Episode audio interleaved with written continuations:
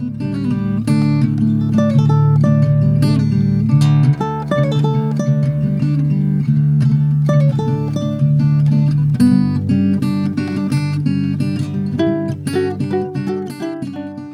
to the Duke and Duchess podcast. My name is Chad, I'm Liz. and welcome to episode 123, where we will be covering chapters 11 through 13 of Gardens of the Moon by Steven Erikson. Our next book club will cover chapters 14 through 16, so get yourselves ready. You want to tell them our spoiler policy? Yes, I do. Our spoiler policy is that we will not spoil anything on this podcast past chapter 13 of Gardens of the Moon. I have read this, this book. Uh, Chad has not read this book, so we like his predictions at the end and we will not spoil anything. Dig in, bat shit crazy. Yes, indeed. Some batshit crazy things happened in this book. I'm ready for it. So we covered book number four of Gardens of the Moon, which is just called Assassins. You know what is one of my favorite words in the English language? The word assassins. Do you know why? Um, because it rhymes with asphalt or begins with the same letters as asphalt. Because it sounds like this killer badass word, but really it's just the word ass twice. Yeah. And every time I write it down in my notes, I go ass ass. ass, ass in. Oh. All right. Sorry, that is my 12 year old boy coming out, my Get- inner 12 year old Yeah, boy. right. Get the get the juvenile jokes out now. I'm sure there won't be any others in the podcast. So, what did you think of book four? I, Assassins. I enjoyed it. There's a lot. There's a lot going on. We're I think just a scotch over halfway through the book, and I'm like, like I really have don't know where this is going to go. like, really don't can't 100 percent put my finger on what the hell's going on. So, um, but no, I enjoyed it. Erikson does not project. He does not project plot points or character arcs. You really can't tell. No, I mean I I, I know this is all going to be about the you know the Battle of Darujhistan. Right.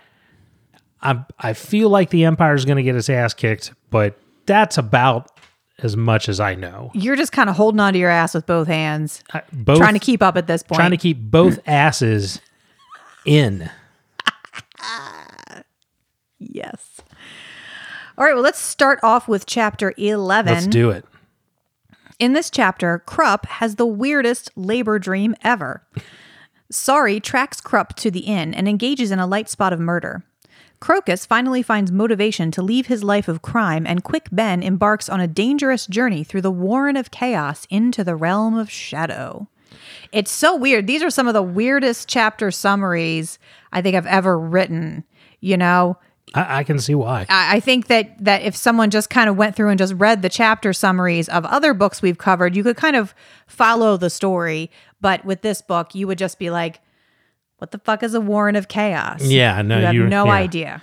You cannot just string the chapter summaries together and think you're going to have any idea what's happening. And there's no way to even uh, quickly explain things. No, there's not.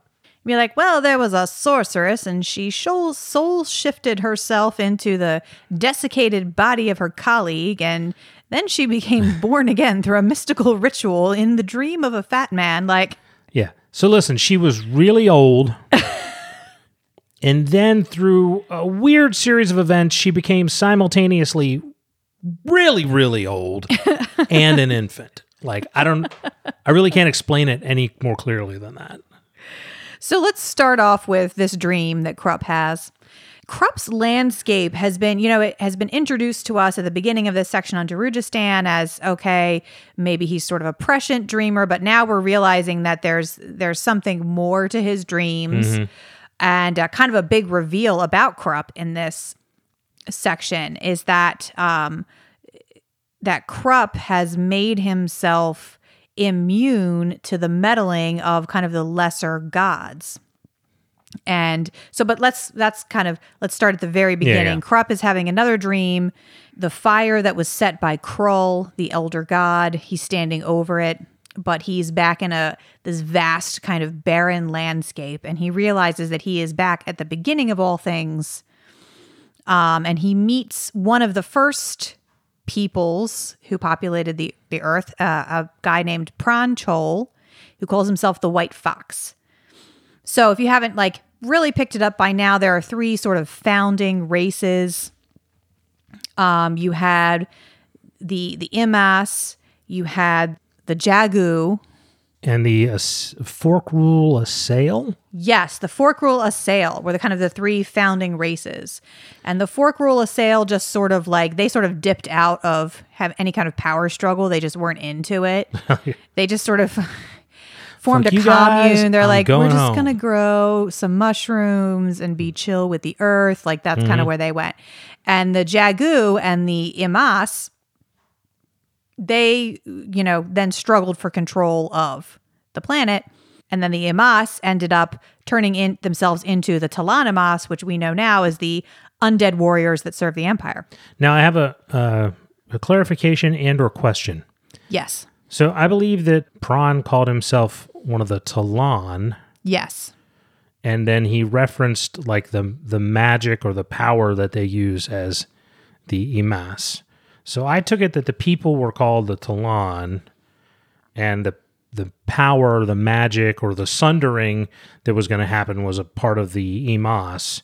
And then after this, they forever became known as the T'lan Imass. My understanding is that the people were the, the Imass. Mm-hmm. Tlan is sort of like clan. So he was of the Crone Tlan. Okay. which is a sub clan of the Emas. But there's a a a saying that the Emas had: um, "Fire is life, and life is fire." That is uh, one of the first things that Pran Chole says to Kruppe, and that harkens back to something we read in chapter ten between Tool and Lorn.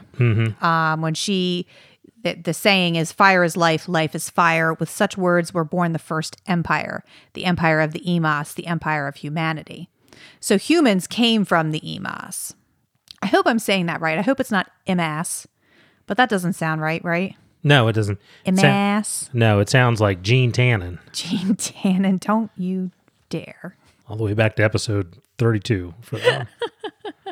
Okay, so so Prawn Prawn Cole or Prawn Chol and Kruppe are approached by a pregnant Rivi woman.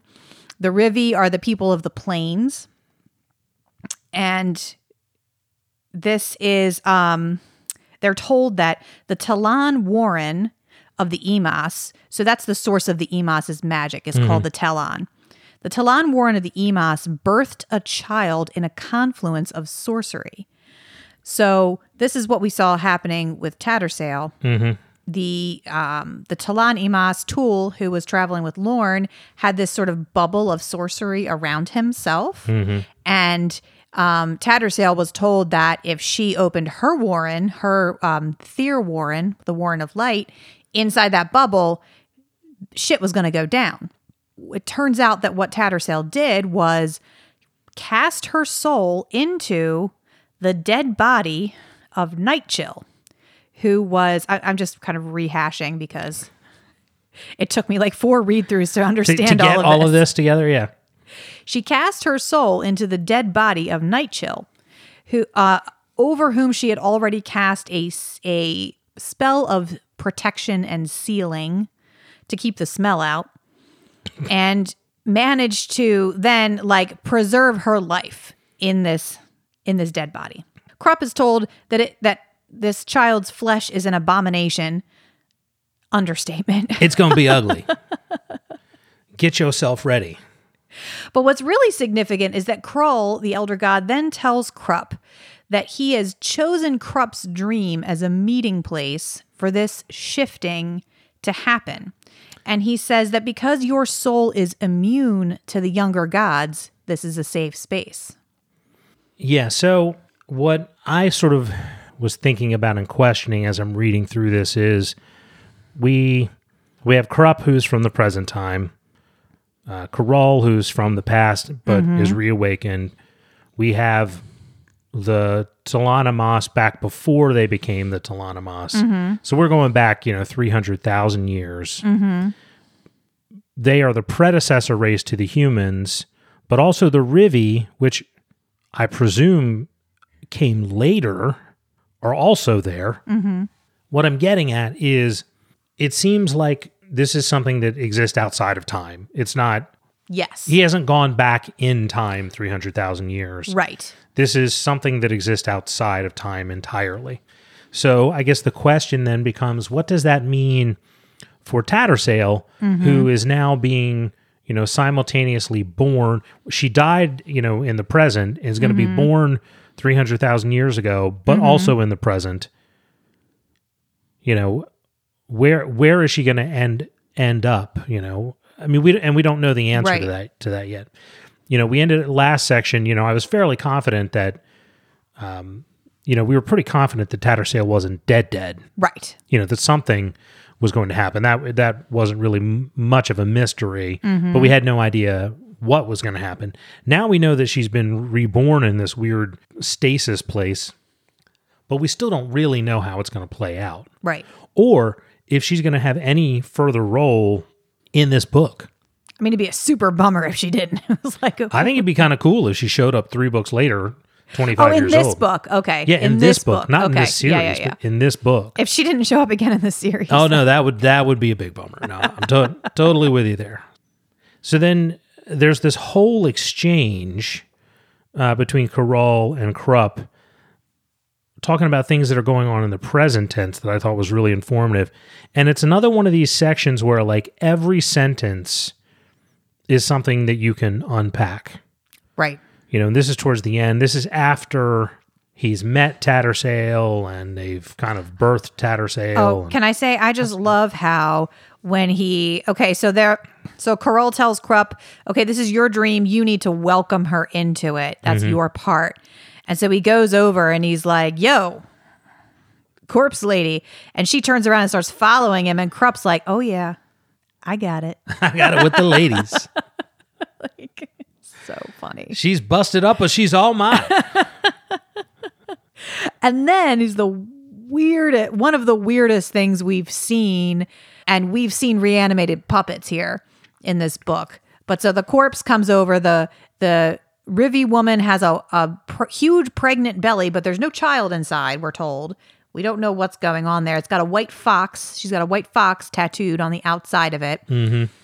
She clu- she clutches this desiccated corpse to her chest. Power gets sucked out of Pran Chole, mm-hmm. you know, and into this and to form this baby, and then she gives birth right away, and the white fox tattoo disappears. and the baby comes out covered in white fur. Holla! I'm just saying, when it comes to soul shifting, Tattersail can tell Hairlock to suck it. Like hers is way better. That's pretty. Yeah, that's true. I would agree with that. But what comes across is that even the characters themselves, even these elder characters, kind of all most powerful beings out there, have never seen anything like this before. It's made very clear that there's like there's maybe been soul shifting, but nothing like this, really. And the elder god, I think, tells Kruppe, I, I have no idea what's gonna happen here. We Yeah. have like the mm-hmm. Imass magic, the the Thyr Warren, we've got, you know, this weird spell of preservation. He said this is the moon is involved somehow. He's like, I don't even know Yeah, how this is going to play out. So then Kruppe and K'rul have this sort of exchange here towards the end, and Kruppe says, My, Kruppe breathed, but Kruppe's dreams have taken a strange turn. While his own concerns are ever present, a haunting voice, once again he must set them aside. Suddenly K'rul stood beside him. Not so. It is not my way to use you without just recompense. Speak to me of your efforts. Rallick and Murillo seek to right an old wrong, Kruppe said with a sigh. They think me ignorant of their schemes, but I shall turn such schemes to my purpose.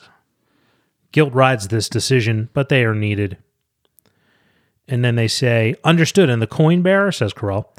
Protection has been set in motion, though its final shaping is yet to come.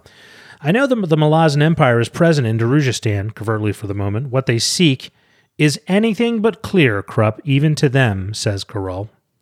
Use this to your advantage when you find them. Allies might come from surprising quarters. I'll tell you this the two now approach the city. One, two now approach the city. One is a T'lan Imass, the other Bane to magic. Their purposes are destructive, but already forces are in play, attending to them. Seek knowledge of them, but do not openly oppose them. They are dangerous. Power attracts power, Kruppe. Leave them to the consequences of their actions. Kruppe nodded. Kruppe is no fool, K'rul. He openly opposes no one, and he finds power a thing to be avoided at all costs. So that I read you a long exchange, and I even mm-hmm. abbreviated it a little bit. Mm-hmm. But there's a lot in that section unpack.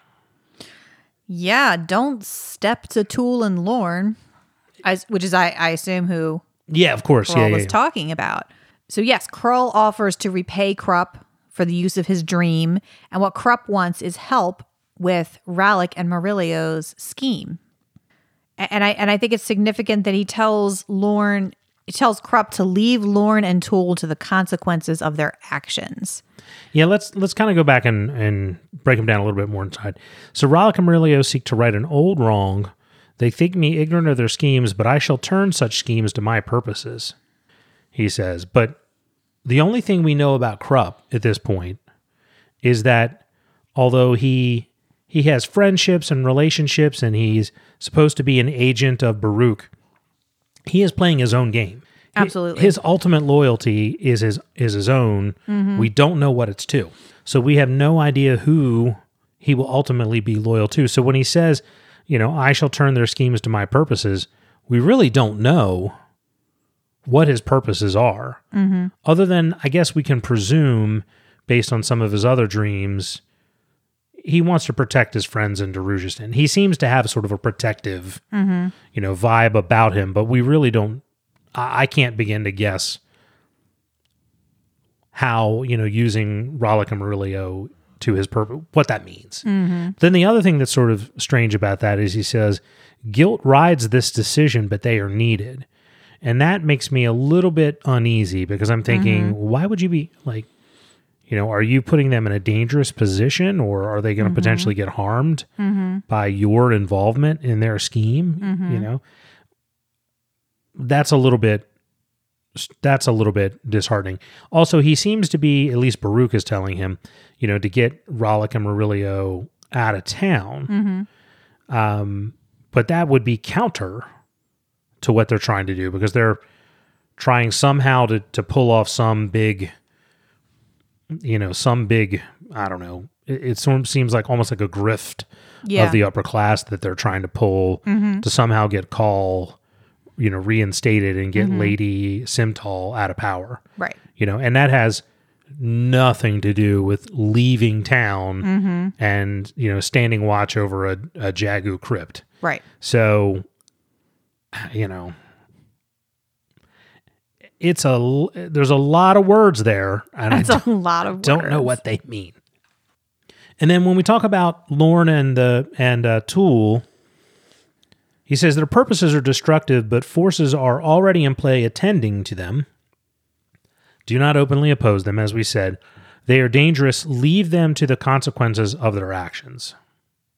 So we know that we know that they're going, or I guess we presume that they are going to open up or attempt to open up the Jaghut crypt. I don't think we know precisely what's there. I think they just presume that there's something really powerful there, Right. and you know they and they want to get it, secure it, I guess, before you know war breaks out. Mm-hmm. But more will be revealed. More will be revealed. I think that Jaghut Crypt is going to be revealed, and I think it's going to be like the end of uh, Raiders of the Lost Ark. you know, Everyone's faces melt off. and Tula's like, "Oh no, my face is going to do nothing." So we pick up after the dream, and we pick up immediately after Kruppe's meeting with Baruk, which happened in the last book. So we had Kruppe had this meeting with Baruk, and it's neat now how some of the things that happened then um, serve as like like like a a placeholder, a reminder that oh yeah, this this is what just happened. You know, Baruk, um, remember him spilling the red ink and getting red ink on his hands. yep. Whiskey So Jack looks up and he has red ink on his hands. Yeah. Yep. Whiskey Jack looks up. He looks down. He notices the road workers. Yeah. It just pulls you. It's, that's just kind of a, a neat little storytelling moment there that you're like, oh, yeah, that's what what was going on here. And now we see it from a couple of different angles. So Kruppe is leaving this meeting with Baruk, he the steward asks him to shut the gate. Uh, he makes it a few steps out into the street and then he goes, remembers that he needs to go back and shut the gate. And as he does that, this overwhelming sort of psychic, I don't even know how to describe it, like this psychic force kind of hits him and it's like an instant migraine and something has happened. And he says, Oh, that was really lucky that I wasn't standing in the street when that happened because, you know, for him, keeping his power hidden is uh, is a big part of what he does. And you know, Kruppe is just such an interesting fellow. You know, I think about how he he tells K'rul that he finds power a thing to be avoided, and he really actually seems to mean it Yeah. hmm you know?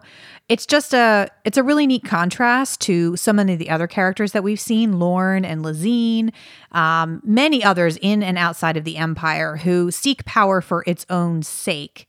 And he seems to almost avoid it for its own sake. And i think that's a really important theme in this book. Like what what not only like what happens when rulers become all powerful, but like what we do with power and how that affects us. Well, I think we see a lot of parallels with Kruppe and Quick Ben in this, in that particular vein. Absolutely. As we find out more, and we'll talk more about Quick Ben later, but we also find out that Quick Ben also, and we've we've noted this before, seems to be more powerful than his station would lead you to indicate. Right. Right. And but Quick Ben kind of he does that as a way of protecting himself because he has mm-hmm. extremely powerful enemies. But we don't know what Kruppe's motivations are, but it may it could very well be the same thing.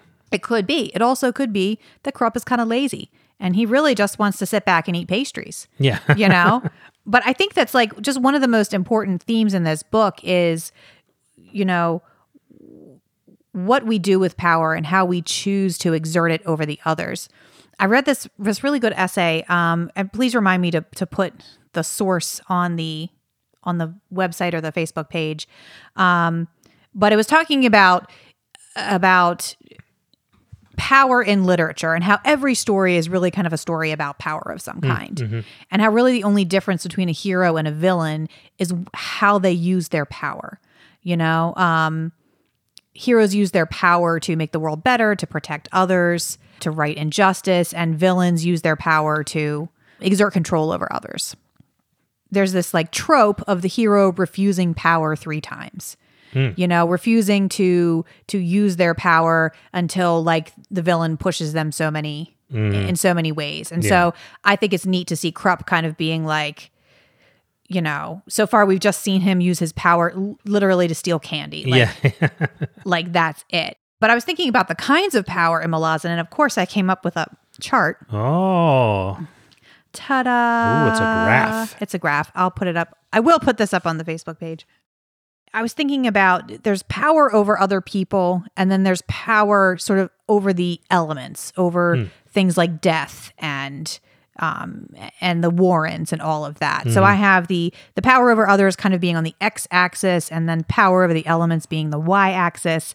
And what I want to point out is we've got like clusters of people over here. We've got in the far upper right corner, we've got Anomander Rake and Caladan Brood and Laseen and all of those people. And then we've got some people down here who are, you know, have control over others, but not any kind of magical abilities, Dujek and Whiskey Jack, mm-hmm. the bridge burners. But now over here in the far lower left corner, I have Coll.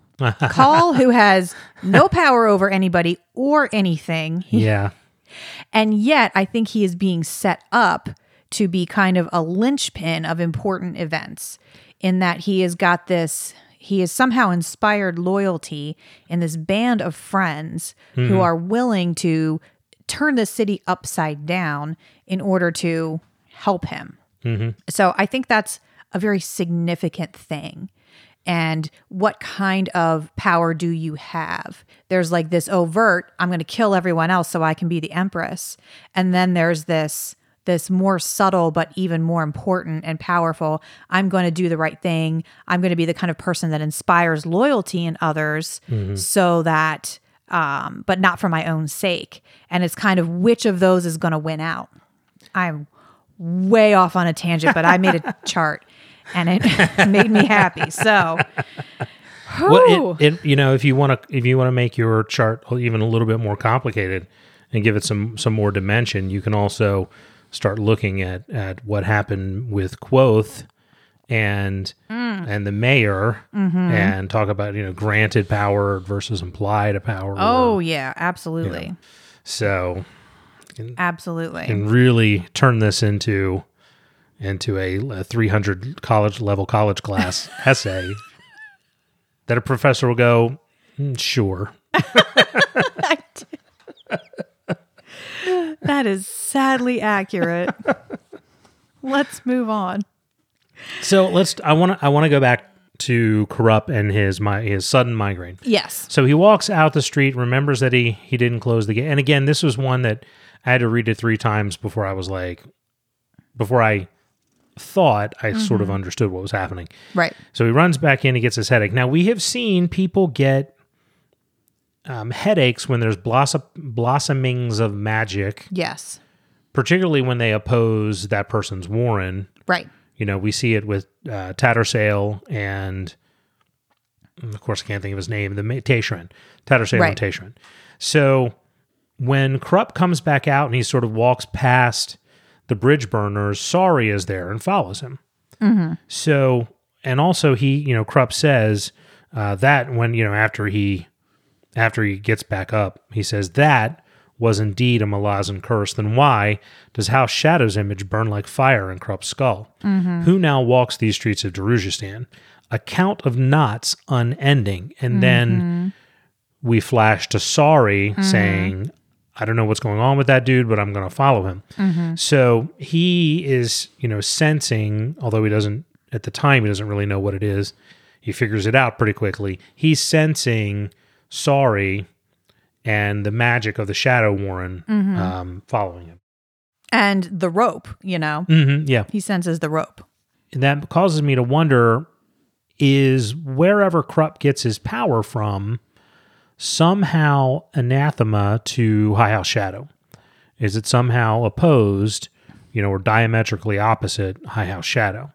Well, what we know is he has made his soul immune to all of the ascendants. So all of the lesser gods Yeah. he has made himself immune to, which makes Sorry realize. I mean, that's what I think is affecting Cotillion as the you know kind of the head honcho of one of the ascendants. hmm Yeah. Kind of kind of piques piques her her interest. But then she has an interesting reaction to when Whiskey Jack mentions the word seer. So she tells Whiskey Jack, "I got to follow this guy," and he said something about uh, there being a seer. And yeah. He he asks her, "Is he a seer?" right, yeah, And she's like, "I don't know, but I got to follow him." And then as she's walking along, she's like, "Seer, seer, seer," and she has she has her own little psychic episode. Mm-hmm. yeah. Rigolay the seer is still in there. and and appears to be awakening in some capacity, and and even some slight you know echoes of the young Fisher girl. Mm-hmm. Speaking of which, it's mm-hmm. right about here that Sorry says, you know, she was but a, or I think Whiskey Jack says she was but a seventeen year old girl, but she was ancient. And I first read that and I said, okay, and then I that seems strange. And then I was like, wait a minute, 17?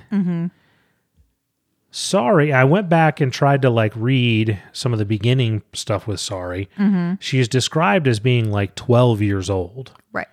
And it was my understanding that it's only been like two or three years. No, it's been longer than that. That she's been clawing her way up from the time of of Pale. I think it's been more like five years. So, okay, so let's talk about the timeline then because I'm confused. Okay. So we have the stuff that happened at Itko Kan when she was 12. So the 12 is a question mark. We do not know. She could be 12, she could be could have been 14. It doesn't it really doesn't tell us hmm. how old she was. I think maybe the guards the guardsman when she signs up thinks she's 13ish. Yeah, it's not like she says what her age is. No, she doesn't come up and say I'm 12 years old. So I think that might be where where things are sketchy for you. But So okay, so so I but here's my nonetheless, here's my question. So we have Itko Kan, and then a couple of years pass before we get to the siege at Pale. Right. But then all this stuff happening in Darujhistan is happening like a couple of weeks later. Correct. Okay. So you're saying that she was 15 but looked like she was 12. I'm saying she could have been 13, 14, and it's been three or four years. Hmm. I mean, we can certainly go back. I mean, later she specifically says it's been two years. And but she also references herself as being 17. It's not again, this is So this is guess the- erecting the a sail in a boat. It's not the that question important. for you is how old was she when she enlisted? They do not tell us that. The only information we have about her age um, back way back in chapter one is the recruiter thinking she can't be more than 13. I mean, I think the point that we're supposed to take away from this is this girl was very, very young and was allowed to enlist in the military into the most kind of dangerous campaign and division that there was, and then spent several years murdering her way into the Bridgeburners. On that we are agreed. Yes, I, I think that's what we're supposed to take away from this. And uh, there's a there's this kind of whiskey jack is really starting to struggle with um his his feelings surrounding sorry um he so here's this young girl that's been you know she's in his unit nobody likes her basically his two most trusted um people and powerful lieutenants want to kill her and are telling him that there is something seriously wrong with her. He's got this sort of internal monologue going on here where he equates sorry to himself. And he says, uh, when he looks at Sorry, when he looked on Sorry at Grey Dog, the source of his horror lay in the unveiling of what he was becoming a killer stripped of remorse, armored in the cold iron of inhumanity, freed from the necessity to ask questions, to seek answers, to fashion a reasonable life, like an island in a sea of slaughter. In the empty eyes of this child, he'd seen the withering of his own soul. The reflection had been unblemished, with no imperfections to challenge the truth of what he saw. And I think that that is what's really important in this interaction here. It's that Whiskey Jack can't accept that there's anything supernatural about this child because he just sees in her a reflection of himself. And like holding on to kind of that last hope that he could somehow become a regular human again is what is keeping him from recognizing that oh hey she's actually possessed by a um, semi deity slash assassin Yeah. you know and how powerful that hope is that that we can be redeemed and especially if we and we see it all the time like like when we really have you ever really connected to a celebrity and gotten defensive over them who was like because you see like you don't know that person but you identify with their struggle and it's something you struggle with too and so you become defensive of them and you really want them to overcome it you know? I think we can all relate to that and that's kind of what whiskey jack has going on with sorry but more and more he's starting to be like eh, but maybe there might be something else going on here So you're saying that Taylor Swift is possessed by an evil assassin? i am not saying that per se I'm just saying she's putting out albums like Woman Possessed. We are not bringing Tay Swift into this. so, also, while all of this is going on, I just want to point out that the Bridgeburners are burying munitions in the middle of the street unopposed. They're just burying explosives. while acting like a bunch of arguing workers. Why'd you put the tile there? Blah blah blah blah blah. You you dropped it on my foot. All the while planting mines in the street. In, in a street in a city that is on top of a giant pocket of natural gas. I know, right? I mean, that's a setup. And they and they know it is. Oh, yeah. They're very excited about it. I mean, there's not a whole lot of like guffaws and and like outright humor in this book, but this one passage did make me kind of ha out loud.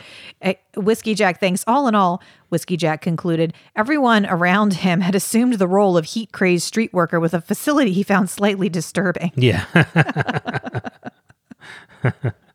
So that's what's all what's going on as he looks up and sees Dujek standing in the window with red hands. You mean you mean Baruk, not Baruk. yes. yeah, yeah. Sorry, Hmm. Baruk. That's a lot. That was three pages of notes for that 30 second interaction. But let's move on to Crokus. Crokus in this chapter. Crokus has some kind of intriguing internal things going on as well. Well, we get a lot of inside of Crokus's head because he's pretty much walking around in a day, like a day. He's walking around thinking, yeah, Yeah, yeah. This whole time. But he's disturbed by the city's holiday celebrations because they're being used as a distraction from like the very real problems that are about to go down. Mm-hmm. There's an army marching towards us. There's this giant mountain hanging over our heads full of dragons or something. And we're all just getting ready to party. Yeah, So Crokus, we meet him and he's he's sort of like an urchin thief character. You're like, well, but then you realize he actually has some social standing that he's sort of turned his back on. And uh, he he visits his uncle Memo uh, in this and talks to him a little bit about his future. So his meeting with the D'Arle ma- maiden, meeting meaning him peeping on her when she was sleeping in her bed, uh, but kind of has made him realize that he might want something more than just being a thief slash urchin. So he shows up to visit his uncle and be like, "Hey, so what are the chances that I could be like semi respectable person in society, like before I lose this boner for this chick? yeah, right. But how, long would it take? How long would it take me to gain, I don't know, respectability in academia? right? Memo is like eight to ten months. Yeah, right. I'm like, what? what 20 30 years uh, i also think it's an interesting comparison his sort of you know criticizing everybody around him for being distracted by you know partying and and festivals and celebrations all the while he's distracted by this like 17 year old chick that he peeped on and he's making long term plans same set of conditions. The army's mm-hmm. still marching, Moonspawn's still mm-hmm. hanging over town, so it's slightly hypocritical. I feel like in his, you know, criticism of everybody else around him. you know, in the midst of what he's attempting to plan here. Yeah. So also, so when he shows up, his uncle Memo is writing a book on the history of Darujhistan, mm-hmm. which is convenient from an exposition standpoint. Of absolutely, it is. it works out really well.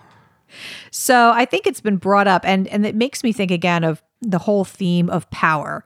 How the last three rulers of Darujhistan, and the most important ruler that they talk about is a a chick named um, Sandine, who ended the the reign of tyrants. You know, there were these kind of all powerful kings in Darujhistan, and they were thrown off, and and that's a very important moment in the city's history. People really venerate her. So he's talking about, you know, they had the last three rulers were um, Lataste, who was usurped. You know, his power was usurped by Ektom, who was succeeded by Sandine, who threw off all of the tyrants. And we also have this idea of, you know, um, the Jagu tyrants who were, you know, the Jagu were these extremely powerful, one of the founding races, and um, some of them became twisted with a need for power, and they were the the Jagu tyrants, and they kind of started all of the conflict. So again, this concept of seeking power being kind of inherently wrong.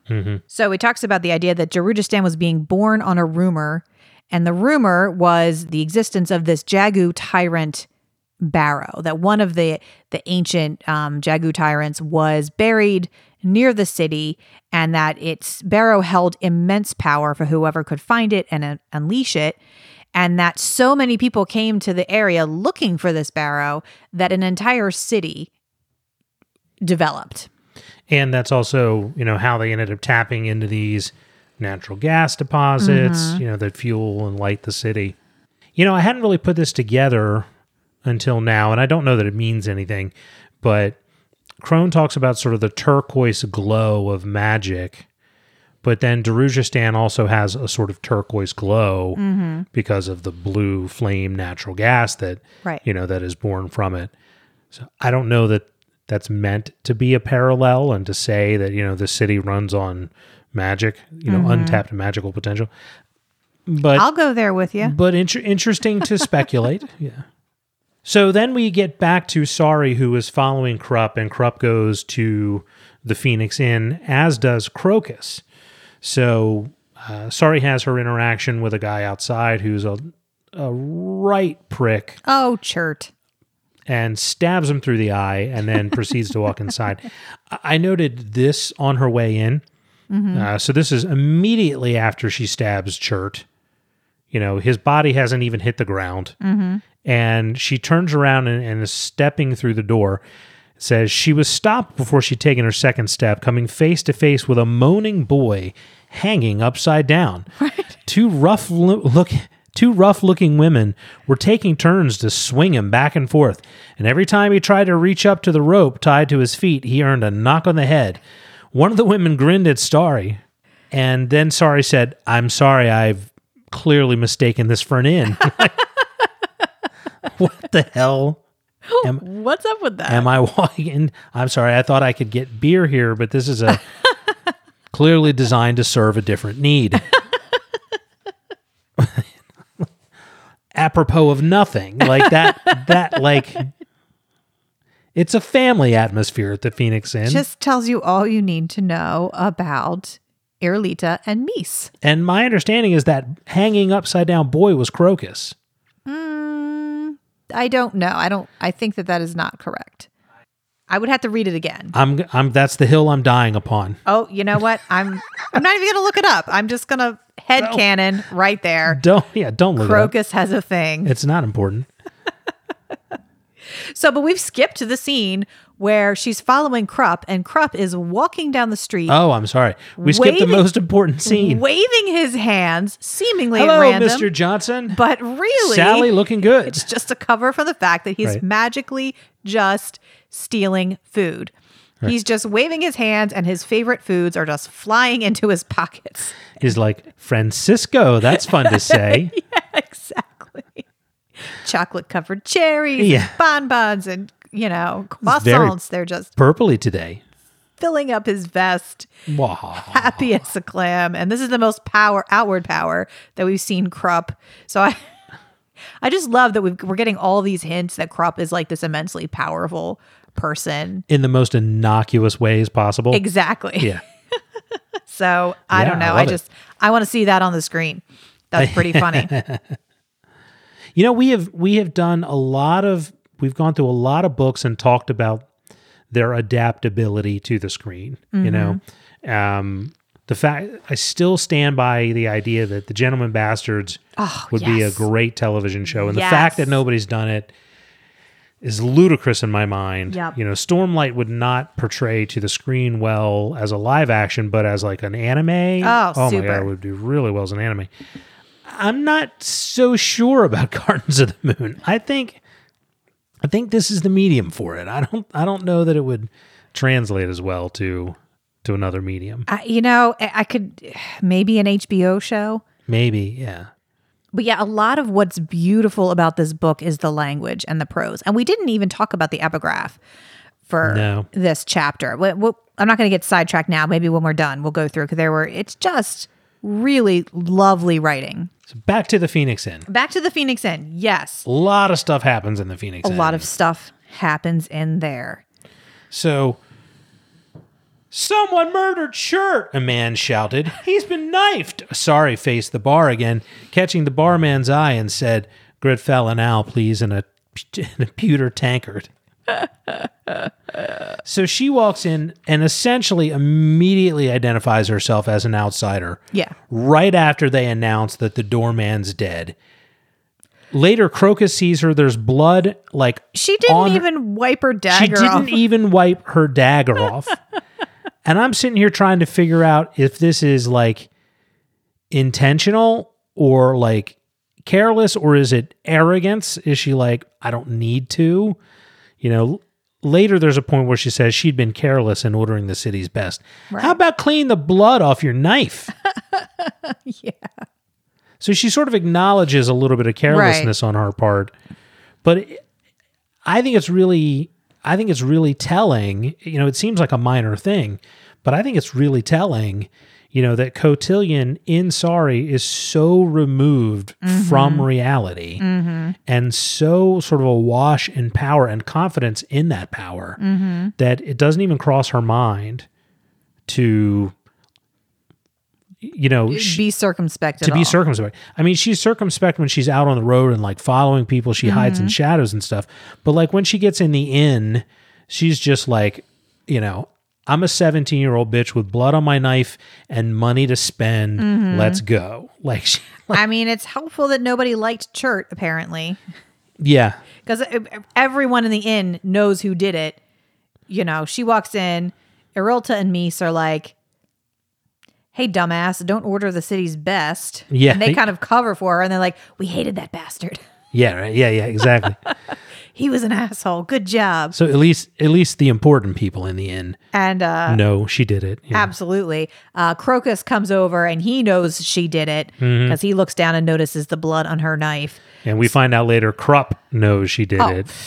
Kruppe definitely knows she did Yeah. it. Crokus is given away as the coin bearer when he pulls the coin out. Now, Cro- Crokus doesn't know he's the coin bearer, by the way. Yeah, yeah, yeah. Uh, but he knows that there's something strange with this coin.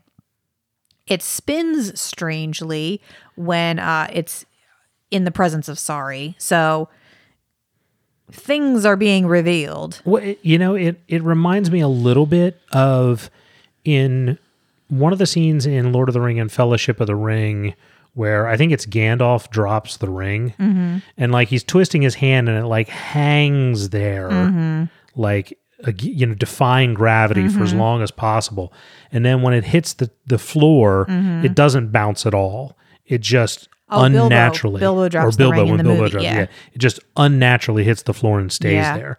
And this ring, and you know, in a in a different manner, has that same sort of vibe of Oh, like the coin, yeah, the just- coin. You know, hits the table and just spi- Yeah. Mm-hmm. like spins same rate of speed. Doesn't you know? Doesn't slow down. And sorry. Uh, has a little bit of a, of a tantrum Mm-hmm. and sort of blasts it across the room like like get behind me satan now less people notice what happens there but again a lot of people notice Right. what she does. Yes. Not very circumspect. No, not really. There's there's only one other thing I wanted to bring up in this section in the Phoenix Inn. This seems to be a running theme through this section. This is Sorry's perspective. Crokus had seen the blood. She would have to kill him. Only her frown deepened. She knew she wouldn't. I'm going to come back to this mm-hmm. later. Yeah. So we move on to Quick Ben and Kalam, who are planning something dangerous. Their their mission, as it unfolds through the rest of this chapter, is to it's the an old play from the old Empire playbook is to move into a city, contact the Assassins Guild, offer them a really sweet contract to take out all of the city's leadership, and Bob's your uncle. Now you have the city. Mm-hmm. So their kind of obvious job is to do this. Um, they cannot find anyone from the Assassins Guild, however. So they've got they're on their side mission here, which somehow involves Quick Ben doing some astral projection. Um, so like you do like you do. on a weekend. oh yeah. I, next time I go to the store, I'm gonna Just turn astral around projector. and just say, "If I don't come back, take my body and burn it to ash. Scatter the ash to the four winds and curse my name with all your heart." I love that line. I'll be back. I love that too. I love curse my name with all your heart. Curse my name with all your heart. I I can see like this show or this book like opening up and it's a it's a pseudo fantasy, pseudo cop drama where where the guy's standing on a cliff and he's spreading the ashes into the ocean and he's like, "Damn your blackened soul, quick Ben." and you think, "Oh my god, he hates this guy. He burned him and threw him in the ocean." But you find out later they were partners for 17 years. I would watch a Kalam and Quick Ben buddy cop adventure all day. I love the relationship between the two of them. yeah, it's good. I really like it. So Quick Ben enters the Warren of Chaos, and he has learned to navigate this Warren, and he has learned that there are these barriers where the Warrens touch, which are kind of doorways. And he's never tried to go through one, but he manages to. And um, we really kind of get a hint of Quick Ben's power here. That this is something that not every magic user is able to do. So he he passes into the barrier, and I thought it was significant the way that he does it. So he he approaches the barrier. He was he's trying to attempt entry into a realm where he is not welcome. And he says quietly, I am direction. I am the power of will in a place that respects this and only this. I am the Warren's touch. To chaos, nothing is immune. Nowhere is immune. Only I shall pass. So, so he does this. He performs this feat by asserting his identity. And we saw this mm. when uh, we didn't really talk about it, but when Cotillion was struggling with Riga, he overcame her by asserting his identity, mm. by repeating who he was. And I think this is one of the book's more subtle messages is the the power in knowing who you are mm. and intentionally being who you are. Um, you, we see this in like Surly taking a new name and becoming Laseen, mm-hmm. and Lorn when Lorn, you know, becomes the adjunct, you know, capital T, capital A. So I just think that that's like that's an important moment in how you have power in this universe in knowing who you are. It's also sort of an aspirational statement as well, because it's not, it's not because that is not who Quick Ben always was. And that is not who Laseen always was. Mm-hmm. You know, so it, it's it's not only a statement of yourself and knowing yourself, but it's also an assertion of where you're going. Yes. Yes. Uh, the, the idea of intentionally choosing your identity yeah. is mm-hmm. really important. So um the wrapping up kind of at the Phoenix Inn, I, I just I just had to chuckle at the whole like, well, Chert's dead. Yeah. Who's got the next round? like, yeah. Like nobody is mourning Chert. No, Kruppe uh, is Kruppe is like, let's just. I'm trying to eat. I've got time for your bullshit. And so the gang is, you know, they they're reeling from Chert's death. Uh, not not really. And they just they're discussing the rumor that Darujhistan is allied with Moonspawn, and they're talking about who lives there. And Coll, in a kind of a drunken outburst, says five black dragons, mm-hmm. and that segs us into the next chapter. Break out your chapter twelve stack. Flip through all your chapter 12 pages. In chapter 12, Kruppe goes to Mamo's house to try and uncover the mystery of Coll's five black dragons comment. The dragons refer to the Tiste Andii sorcerers who live in Moonspawn. Kruppe also visits with Baruk, who sends him and the crew into the Gadrobi Hills to watch for agents of the Empire who are coming to dig up a Jagu tyrant. Quick Ben manages to pull one over on Shadow Throne. Directed by Sorry, he and Kalam head to the Phoenix Inn to find a local assassin. Rallick is directed to lead Kalam into a trap, and Crokus climbs the walls of the D'Arle estate a second time. Mm. So, less this chapter is really sets us up for the the major happenings of chapter 13. We start off with Kruppe doing some research at Mamos, and um, he is reading a book that is talking about events that happened a long time ago. Something, an event called the Calling Down, where the god, where a god was crippled and chained, and then a gathering of powerful beings arrived when this happened. Hood was there, Dessembrae, who was an agent of Hood but later escaped from him, and the Tiste Andii were there. Um, these were the dwellers of darkness in the place before light, black dragons numbering five, plus red winged Silanah. Kruppe reads this. He's like, okay, so there are five dragons that are associated with Moonspawn. How did Coll know about this? Or yeah. mm-hmm. what power was speaking through him? Yeah, that that was the line I picked up. Who then had spoken through the old man's wine-stained mouth? Almost as though Kruppe, who knows him, would presume that there's no way that the earthly Coll could know anything about this. Right which of course you know we don't know anything about him so so we don't know you know. Indeed. I thought that kruppe chastising the books for being so long-winded was quite rich. You know, it speaks to Kruppe's cleverness as he's so he's reading this list of people who showed up to witness the the god being crippled and chained. Okay, and he thinks, "Goodness gracious, I'm going to find my grandmother on this list."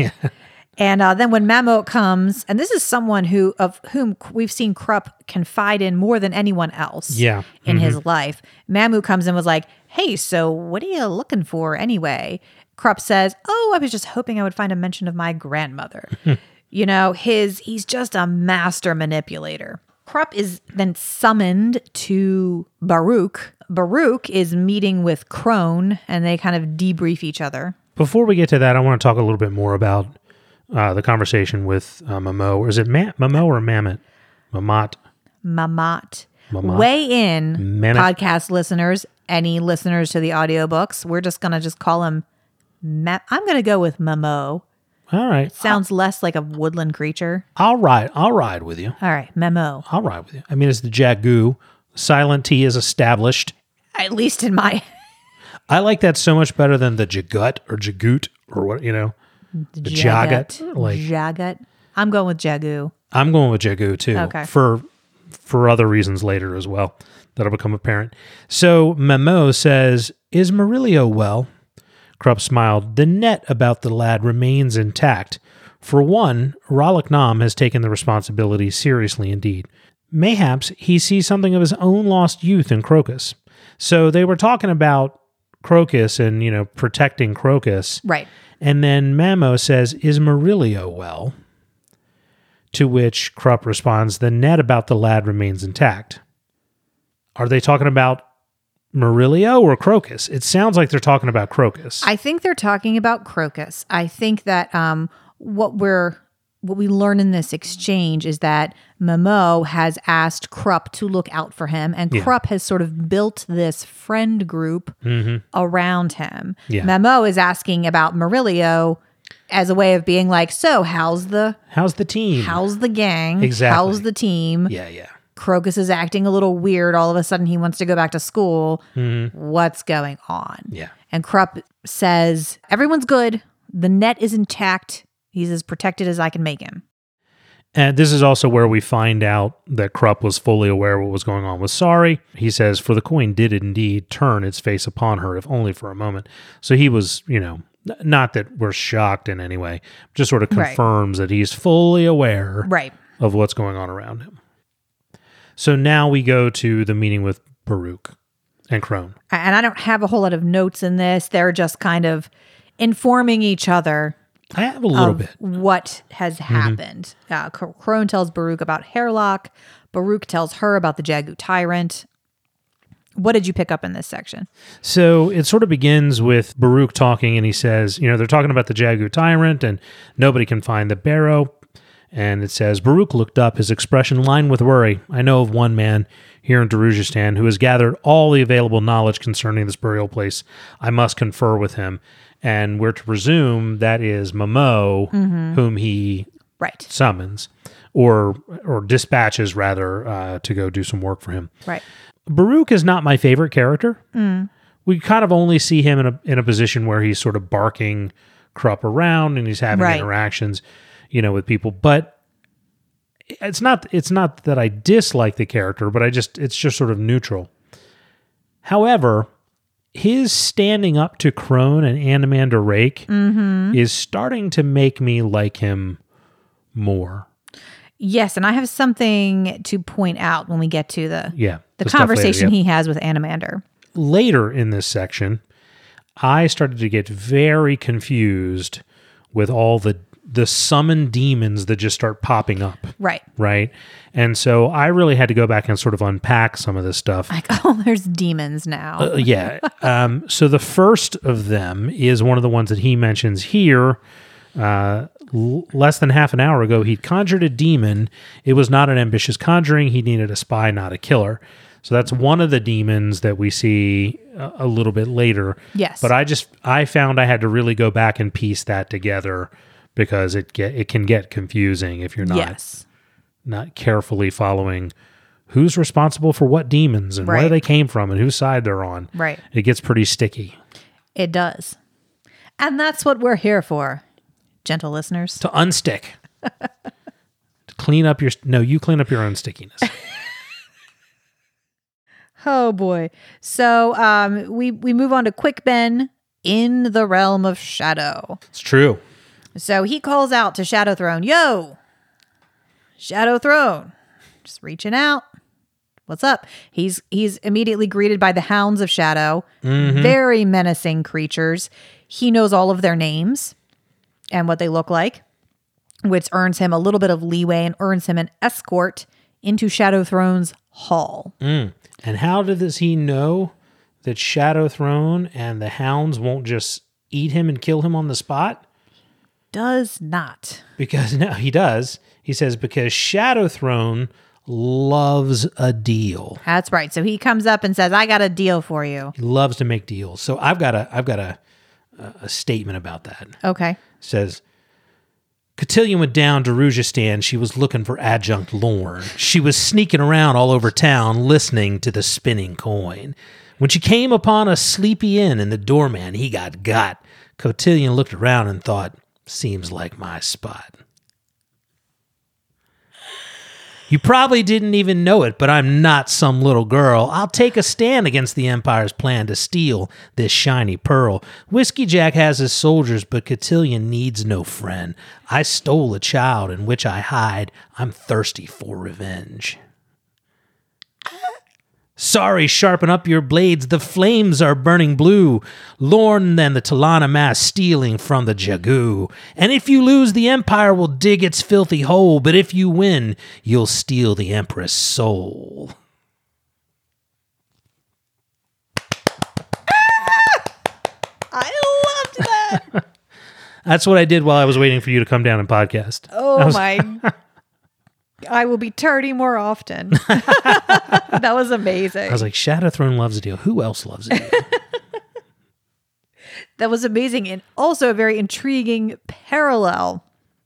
right? Yes. I love that. Well, I, I love the concept of of like the, the evil, like powerful creature, but who is still bound by some mm-hmm. sort of concept around laws and rules and deals and like mm-hmm. I don't know. It's it's always sort of perplexing because I don't know. It casts you into sort of a different space. I think nowadays you would think obviously none of this is real, right? Mm-hmm. But you you know, I think we would think if if all of a sudden we were walking down the, the street and a devil was standing on a hip, hickory stump and saying, "I'll I'll play a fiddle mm-hmm. ballad with you for your soul," we would just expect him to steal it. We, what, what, why? Why would you bother? Like, it's such a weird concept to me. yeah, but it's it's kind of the cornerstone of this this universe. It's the cornerstone of so much like myth and mythology Right. and so so I- Interesting. I wonder if it's like a way of like we make stories where we have power. You know, we have these things that we're afraid of. Hood representing death and sha- you know death and shadows and all of these things, but there are avenues where we can control them, and that is what some of our most foundational myths are about. right yeah mhm. It's about people being able to control the things we're afraid of. absolutely Very good observation. I love that. So, Quick Ben offers Shadow Throne a deal. Um, his life. So he he reveals that he was once an acolyte in Shadow Throne's service, and that you know if you enter Shadow Throne's service and then leave, that's it. You're you're marked for death. And he says, if you remove that death mark from me, I will give you Hairlock, who is the person who attacked one of his hounds, mm-hmm. who would have destroyed his soul if possible. I think one of the most important things to understand about the Malazan universe is that there are fates worse than death. yeah Death mm-hmm. is, you know, it's pretty much accepted that everyone knows there's an afterlife. You're going to go through Hood's Gate, there's something else, but there are fates worse than death. Mm-hmm. So when Paran kind of mortal, almost mortally wounded Gear was actually saving him from one of those fates. Shadow Throne is like, Mwahaha, you're intriguing to me. I will accept your deal. And then Quick Ben's like, no takes backsies. Yeah. I'm actually your high priest alive. no you See son of a bitch Suckers. Dar! That's a very accurate and That's reinterpretation. exactly what That's happened exactly how it went down. HBO doesn't need to put on a show. We just gave you what happened. So I had a, a few thoughts in that. One, how many acolytes leave his service that he can't remember them? like, must happen all Left the time. right. I mean, service who- to Shadow Throne must suck. I mean, you can't you can't find good help these days. so so initially I'm reading this and I'm thinking, okay, Quick Ben used to be a high priest of House Shadow. Okay, file that away. No, no big deal. Uh, then I start thinking about it more and I'm like, wait a minute, wasn't wasn't the Warren of Shadow like a dead Warren until like a few years ago? And I would have to presume that he didn't become an acolyte, become a high priest, and then disband and become a member of the Bridgeburners all in the last seven years or nine years since the since the emperor was dead. So this either means that Quick Ben is incredibly old, like a thousand years old, or the Shadow Warren was active before the emperor died. or it all did happen in the last few years and quick ben was one of so one thing we know is that the only way that the ascendants have any power in the mortal realm is through their priests. Hmm perhaps and the Bridgeburners were kind of the old emperor's most loyal most trusted soldiers. Was quick ben when kellanved became an ascendant was quick ben instrumental in that in helping him gain the power over the mortal realm we just don't know at this point. Yeah, What's the- been revealed to us is that Quick Ben, his name is actually uh, Ben Adaephon Delat. He was a high priest of Shadow Throne. He turned away and burned his vestments because he realized that he was allowing Shadow Throne to have power in the mortal realm. He didn't want to do that anymore. And as such, he was then marked for death. Yeah, so uh, so the other the other thing that makes me think of is was Kellanved's whole like taking, you know, taking the empire was like all of that really just like the vehicle for him becoming an ascendant? Like the whole forming of the empire and and you know taking over, you know, the world was it all just about him becoming an ascendant? That was his only real sort of purpose behind it.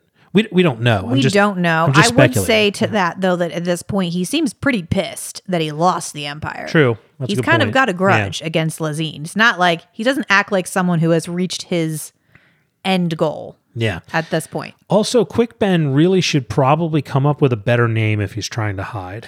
I mean, So like, so like that would be be me walking in and being like, "I am your I am your old high priest, Chad Dukes, but people now call me Sloppy Chad." You'll never find Sloppy Chad. oh my god, it's so true. That's hilarious. I mean, if this quarantine has done nothing, it has put, I mean, I have strived and dug to shape my body into the perfect podcasting shape, which is, I think, oblong. That's my husband you're talking about. I am, I am Watch it. I am built for radio. Watch it. So Quick Ben makes it back to Kalam and is like, We did it! We escaped death again. And like, Kalam's like, great, all I had to do was stand here. And right as they're talking about how awesome it is to uh, deny power to the ascendants, and wouldn't it be great if those jerks were just gone? yeah. Sorry shows up in the doorway. What are you guys talking about? You were saying, Yeah. excuse me. Right. So sorry shows up and is hella creepy per usual. Mm-hmm. Um, and they realize at this point finally that oh yeah, she is a pawn of the rope. But she tells them where they can find one of the assassins. You know, so back on to the original mission to find an assassin and hire the guild to take out the city's leaders. So, so I think there was also some sort of double layered stuff going on with this interaction with Sorry as well, because, or I'm misunderstanding because I definitely am getting like Kellanved, Shadow Throne, Dancer, Cotillion, Ammanas, like I, I definitely could be conflating some of these personalities. But isn't the rope Cotillion also Shadow Throne? No. Ah. Okay. So all right. Okay. Cotillion, Ammanas is Shadow Throne. Okay. Used to be Cotillion. Kellanved. Cotillion is Shadow Throne's assassin, okay. also called the Rope. Gotcha. Okay. So Sorry is not the former emperor. Correct. Sorry is his assassin. Now, I forget whether that was the first sword or dancer, Right. Whoever it was, because I get those guys Right. confused. Um, but th- okay, all right. So they they must not be in super super, like they're not like sharing notes real time No. because no. bec- because she doesn't know what just happened. Right. But I'm assuming at some point, somehow, those two are going to check in with each other. I don't know. I don't know how the cell phone signal strength is in the Warrens of Shadow. Right. Um, But if that happens, then I guess what I'm getting at is there's a potential for Sorry to be able to out Quick Ben in terms of who he is. Right. However, uh, it seems like the uh, Shadow Throne and all of his agents are also bound by the deal he made True. to that Quick Ben now cannot be killed. He is out of reach. Yet again. So, can we talk for a minute about Kruppe and Baruk's interaction? Mm-hmm. So, Kruppe comes in, he's been summoned by Baruk, and tells him that he has a message personally delivered to him by an agent of the eel. Mm-hmm. And Baruk is like, oh, that eel even knows that Kruppe is one of my agents. I know, right? So Kruppe says, uh, of course, the message is look to the streets to find those you seek, that and no more. Delivered to Kruppe by the smallest child he'd ever seen. He stopped and shook his head. No, such exaggeration would never do, not with Baruk's fa- mood as foul as it appeared to be. A small child, in any case. You're smiling knowingly. What are you What are you thinking there? Well, I mean, it se- I mean, it seems like Kruppe in his inner dialogue has, because we've been following Kruppe around. Right. No small child has come up and give him Correct. give him any mess. It doesn't mean it couldn't have happened some Right. point off screen, but the way he's sort of massaging the lie Mm-hmm. in his head should indicate to us that it sounds like he is the eel. Yeah, Yeah. Which is one of my predictions, but Oh, okay. Sorry. but um, but it. I don't even know if you can call it a prediction. Premature predictionation. Whoa.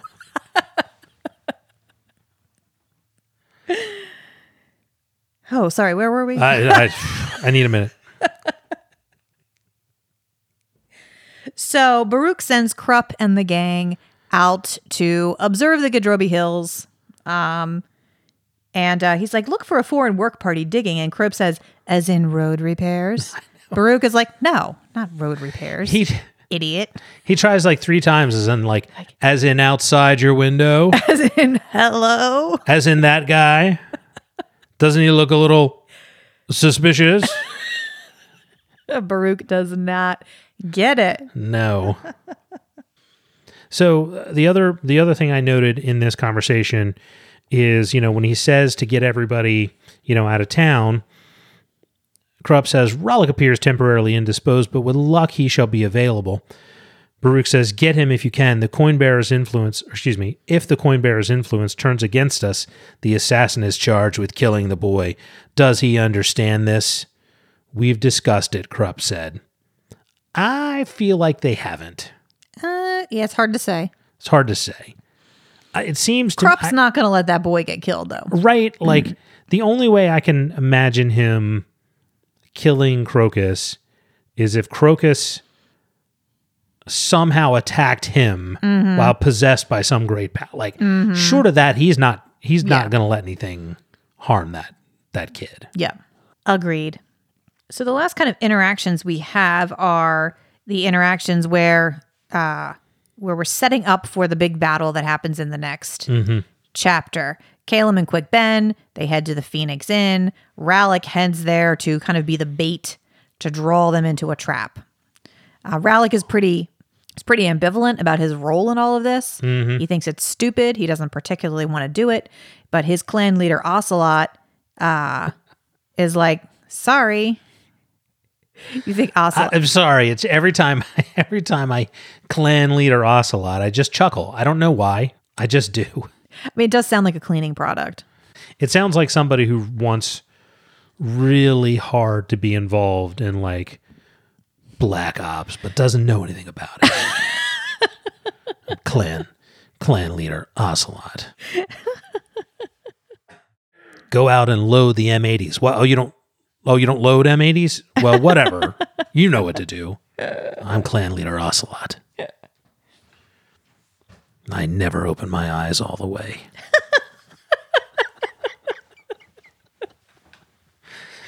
It's very uh. bright in here.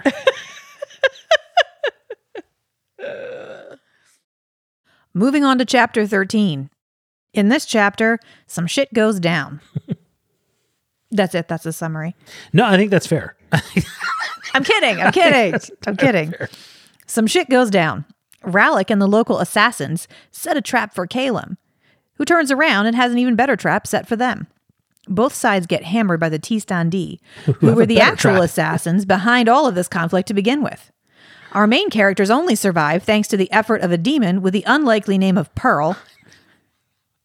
Big Daddy Anomander steps in to finish the fight, and the main combatants retreat to their corners.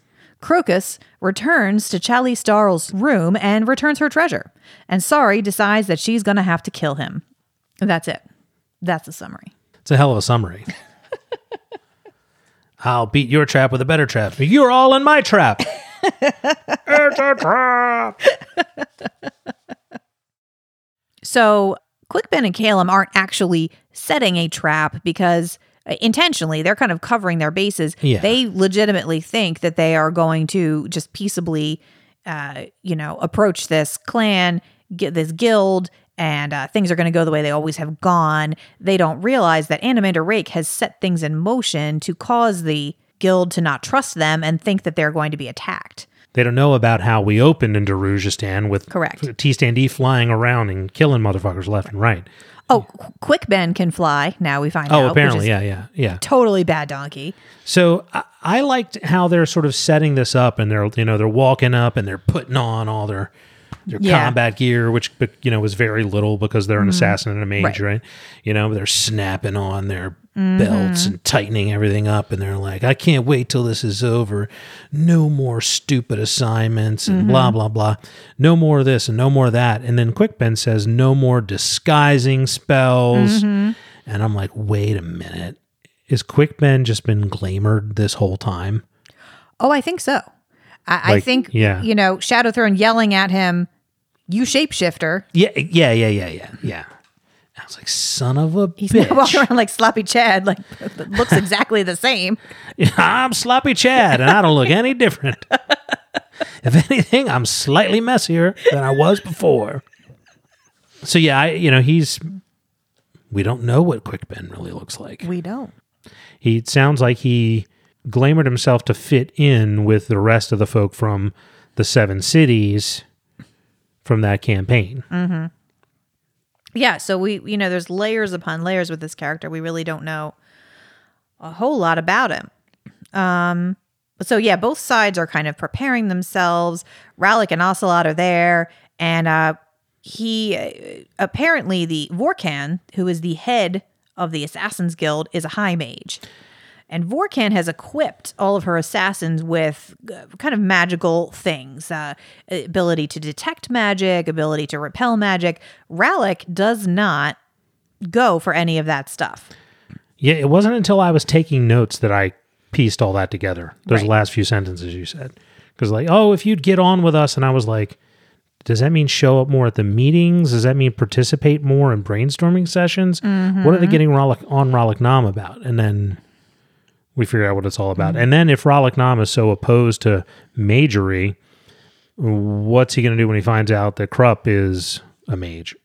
The other thing that happens here is we are briefly in the head of the demon that mm-hmm. that Baruk summoned. Mm-hmm. And you know, the demon is flying around. He's like, "Oh, I think I found the oh." He's like instantly attacked from behind Uh-huh. by what I assume was Anomander Rake Or one of the Tiste Andii. or one of the Tiste Andii. Mm-hmm. Yeah. You know, and it's just sort of like them epically falling through the sky, punching Mm-hmm. each other. Yeah. That's pretty much how that ends. Yeah. But again, you know, I'm like, where are these demons? Because we have Pearl who shows up later, Mm-hmm. so it it gets it can get a little. It's a messy bowl of spaghetti. Yeah, so we'll kind of break down the assassin battle. We've got these two sides who are kind of both spying out each other. The uh, the guild doesn't realize that Quick Ben is there because he's more badass than they are.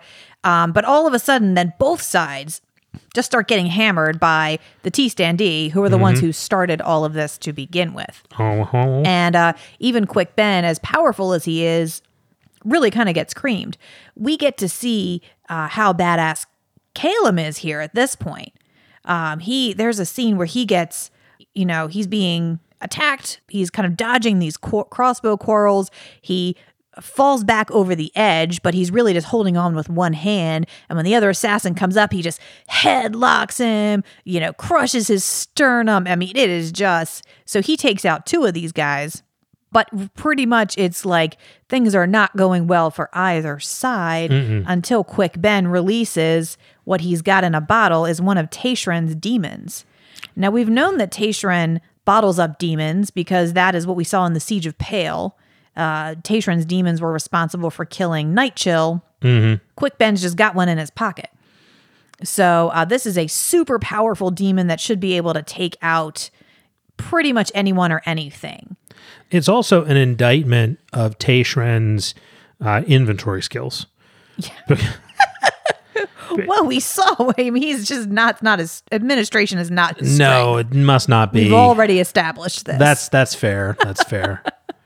I mean, you think you'd be, you'd be like Norbert, Oscar, Ruthberg. Where's wasn't there somebody between O and O? my demon name Pearl? It's very unlikely.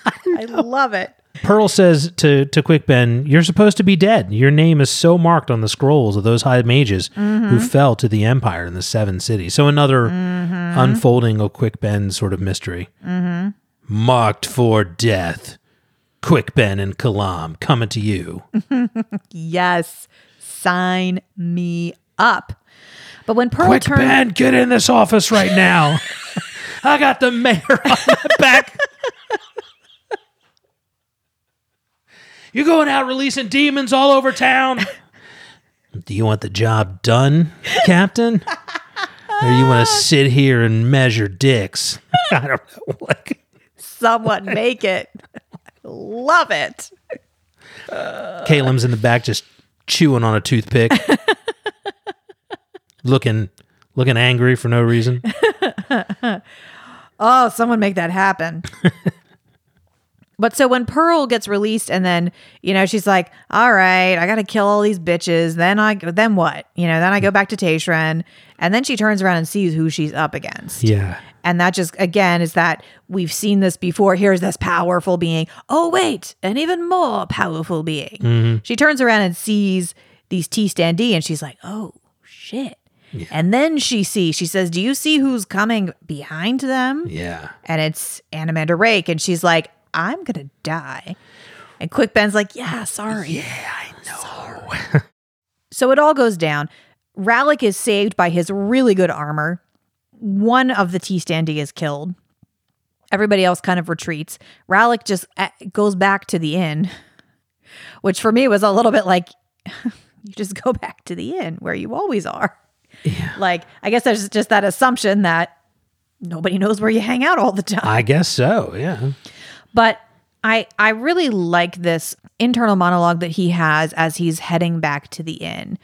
And he he's thinking about his life's path. And he he thinks uh, that he has no option. And he's thinking about the fact that he's one day how much he doesn't like Ocelot, but that one day that's going to be his job as well. Um, but he thinks he has no option. Once he thought as he approached the block of the Phoenix Inn long ago, there had been choices he could have made that would have set him on a different path. But those days were dead, and the future held only nights, a stretch of darkness that led to the eternal dark.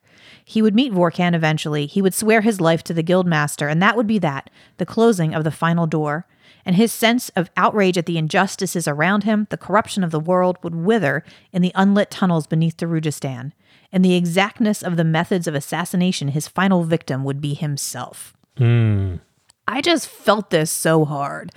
Like, I feel like getting older overall has been, I, I think it's a magical experience. You know, for the most part, you just getting, I don't know, I'm going to go way on a tangent here, but getting older is like just like letting go of, of bullshit, you know? But this feeling, and, and Steven Erikson just really encapsulates it in this bit of prose that feeling of like, you're also letting go of the possibilities for your future. Like, Yeah. you're letting go of like, you know what? I'm not ever going to be an astronaut, No. you know? I'm probably not ever going to do that. You know, and it's just it's such a poignant human experience, I think. And he just I don't know, this this par- that paragraph just hit me right in the heartstrings. I don't have anything oh, more to say Rallick about oh, that. Nom, you lovable scamp. you play me like a harp. So as far as morally conscious rogues go, how do we rate Rallick Nom? mean, oh, he's up there. he's up there. he's up there. Right? He's, you know, he's not he's not up there with Locke for me, but I mean, we've only seen him uh, assassinate people who were fucking other people's wives. So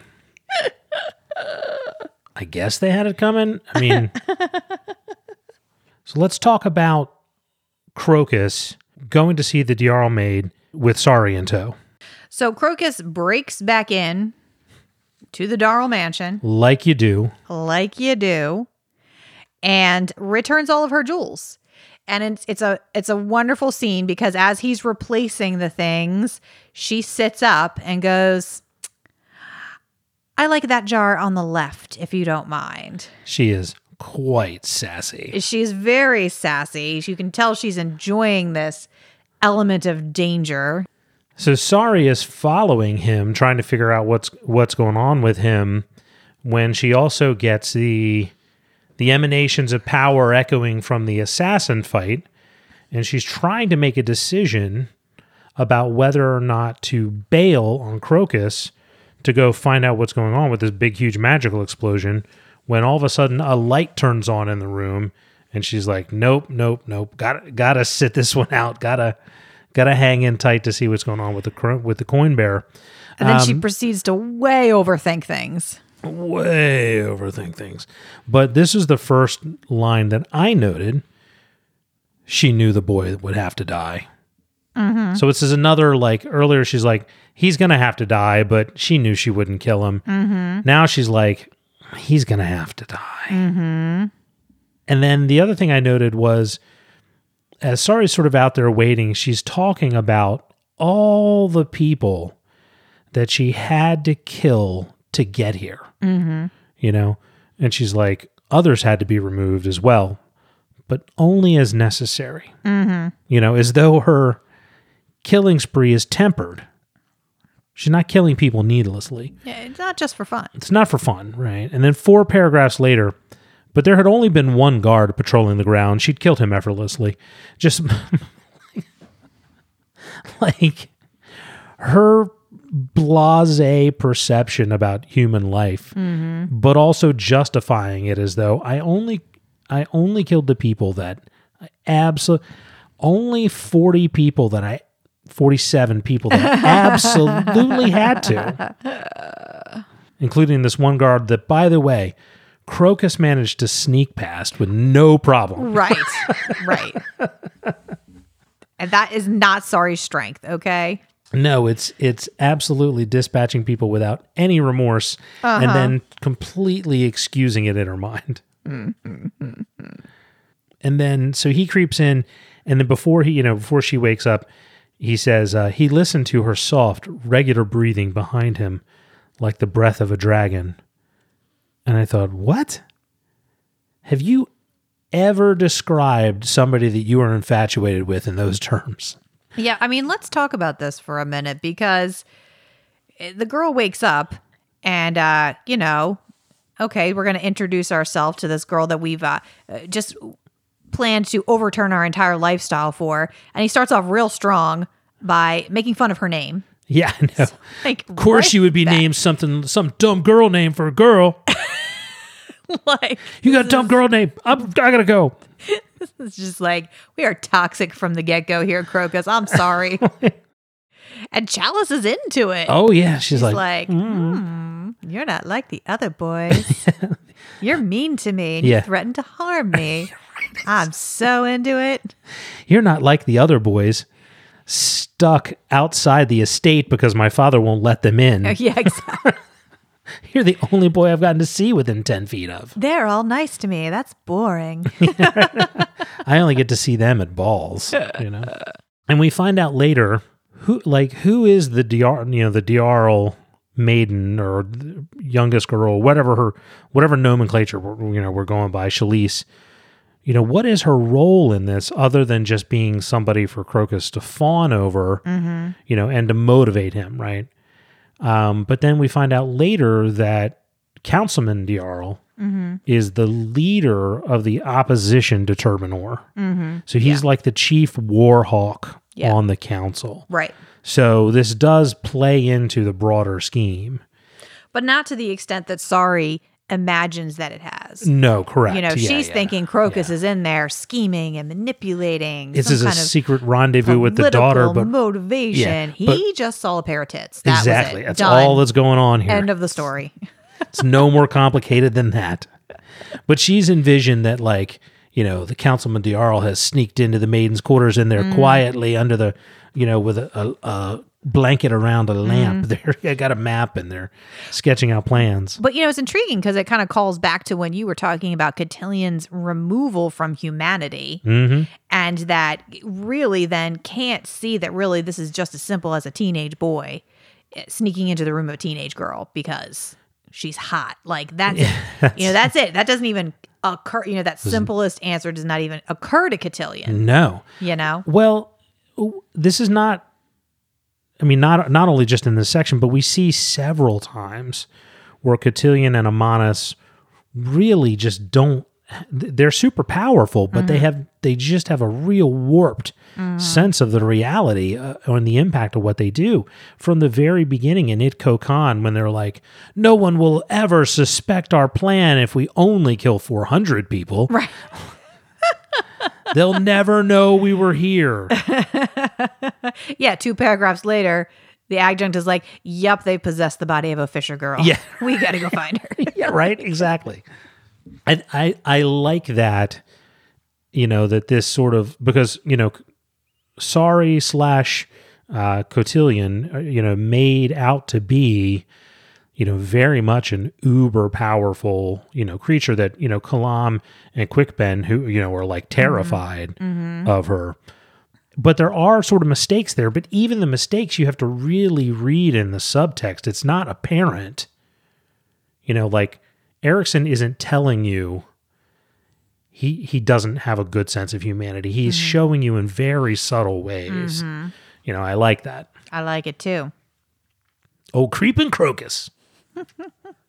So, as we, we kind of talked about this briefly, but let's talk more about the reaction that Sorry and others had when the Empire's demon was killed by, as we now know, it was Anomander Rake.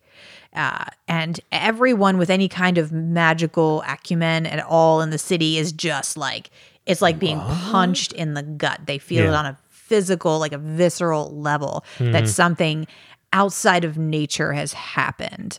And we'll get more into that later, I guess, when we talk about Baruk and Anomander Rake when they kind of debrief about the battle. But but it's really significant event that happens.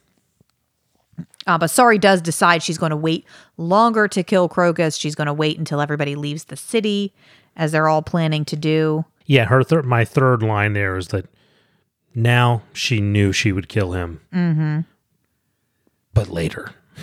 But later. But she like it's just interesting to watch her reaction to Crokus to be like she knew she would kill him, but mm, but probably not. And then she just every interaction with him, she keeps changing her mind. So uh, everybody heads back to their separate quarters. Quick Ben and Kalam make it back to Whiskey Jack and the others. Uh, Kalam is wounded, but not terribly badly. Baruk is, uh, after also sensing the demon's death, and he senses the demon's death, and it's a wrongness in the universe, a wrongness that brings the impression of darkness, chains, wooden wheels, and imprisoned souls. So it wasn't so much. I mean, it is that he killed this very powerful demon, but it's also, like we've seen before, it's the way in which he killed this demon. Well, right. And, and then we learn in the next, by the end of the chapter, we learn, and it, it highlights again what we know about this world that there are fates worse than death. And we know that most of the time when a demon is attacked or battles, or even one of the hounds, you know, they get to a, it's very D&D. Like you get to a certain point, you get down to zero, but then you've got your death saving throws. Yeah, yeah. You know, uh, you teleport away, and you know, anim- with Anomander Rake, there is no death saving throw. You know, he gets you, you're done. Um, and that is something that's very unusual in this universe. So usually when demons come out, they get beaten down and then they they could flee to another dimension. And that's not what happened here. Um, so, but Ra- Anomander Rake shows up. He's got Baruk's spy demon by the scruff of its neck. Yeah. Does this belong to you? this was shitting in my yard. And he finally explains to Baruk that he's the one who started the Assassin's War. Mm-hmm. And he's kind of like, duh, this is the oldest trick in the book. I knew they were going to do this. I had to take out your guild. Baruk is like, what the fuck? The assassins are a vital part of the city's government. What are you doing, you idiot? Did you know we're ruled by assassins? Uh, you know, Anomander Rake is like, most people do not talk to me in this manner. and calling back to what you kind of brought up before, that Baruk stands up to Anomander, and Baruk says to him, There are many paths to ascendancy. So, this is a world where you've got many levels of deities, powerful beings, and they're, they're, it's kind of an equal opportunity organization. So, you can become an ascendant, kind of anyone can become an ascendant by becoming powerful enough. We don't really know the mechanics of that, but that's what's being made more and more obvious to us. It seems like because I I you know wrote that section down as well. They were talking about Vorcan, and this is where we find out that Right. Vorcan's a high mage, which you know to that point I had no no idea. Right. Anomander Rake is saying, does she have the power to to Mm-hmm. do all of this stuff? And Baruk is saying, I you know I don't I don't have an answer to that, Right. and that's when they get into this little tit for tat. He- so here's the interaction. I don't want to get too bogged down by it, but I do think it's significant. Um, he asks, you know, Rake asks, "Is is Vorcan that good?" Uh, Alchemist says, "I don't know." Um, Rake stares hard at Baruk and says, "If you were indeed nothing but an alchemist, I might believe you." Baruk's smile was wry. Why would you think me anything but? Now it was Rake's turn to smile. There are few who would argue with me without flinching. I am unused to being addressed as an equal. There are many paths to ascendancy, some more subtle than others. And then Baruk goes on to say, she's a high mage, and uh, we all have defenses, but against her, we probably wouldn't stand a chance. Yeah, So, either way, it's an intriguing tidbit about power in this realm and, you know, the path to becoming uh, more than a mortal being and the fact that death is very rarely the end. Um, unless you get hit by Dragnipur. Dragnipur. So we finally get the last pieces slide into place in another dream, a dream of Kruppe. Yeah, we open with Kruppe's dream, we end with Kruppe's dream. So a K'rul uh, updates Kruppe on Tattersail, says she's growing fast, as is the nature of the Soletaken. She's being protected by the Rhivi people. Can't wait to see what happens there. So I guess that tells us that she, in the present time, is in the Rhivi Plains. Yes. And okay, and so we know that like Caladan Brood mm-hmm. um, and some of his lieutenants and mm-hmm. Crone are in that area frequently. Mm-hmm. So I think the last time we saw Hairlock, he was in that area too. Um, so we know that you know we have some players in that area. So good chance that we'll encounter her before the end of this book. So they they also discuss what happened with the Anomander Rake entering the battle, and Kruppe talks about um, you know this this magical gut punch he received, and then he heard the sound of a great wagon with wheels and chains and enslaved souls. And K'rul says, You did hear that. Its name is Dragnipur, and it is a sword It's like a wagon's a sword. that chains souls to the world that existed before the coming of the light. So Dragnipur sort of is like a, I guess, a, a portal to this world of chaos. And it, it, if you get killed by Dragnipur, your soul is like sucked into the sword. It's not good, yo. She's so metal, It's super metal. super metal. Dragnipur versus Nightblood. Go. I mean, who wins in a fight between them? Who would you rather be stabbed by? Oh God. Um anything but that. I would rather be stabbed by Nightblood because at least then, you know, you're just Yeah. gonna die. Uh, yeah, I got to agree. uh, yeah, got to agree with that. But what we're left with at the end of chapter 13 is the the absolute certainty that bad shit is going to happen. You know, we end a lot of these a lot of these sections with the certainty that bad shit's going to happen, You're not wrong. You're not wrong. but I do think we're doing a very effective job at setting the table and setting the stakes.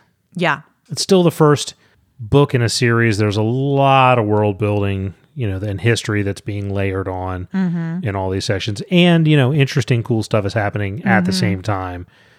I'm looking forward to getting sort of deeper into the plot and what's going to happen with Darujhistan because we, I still feel like there's a lot of like characters out there mm-hmm. that I know are going to be instrumental that we haven't even met yet. Mm-hmm. You know, like Vorkan and you know Councilman D'Arle you know, they're going to be important, never even been on the screen. There's a few more books left. There are for sure. Well, I feel like this book is about what happens in Darujhistan. Yes. No, I mean there's a few more books in Oh, this oh, book. yeah, yeah, yeah. Okay, yeah, yeah. We're not, we're not going to be in book seven, still trying to figure out who's controlling Darujhistan. Hopefully not. I hope. I hope. All right. So next time, book five. Book 5 is called The Gadrobi Hills. It's going to Gonna go down. Going to get outside of Darujhistan. All right. Are you ready to talk about some listener interactions? Yes, I am. All right, so I put our question out there like I do every podcast.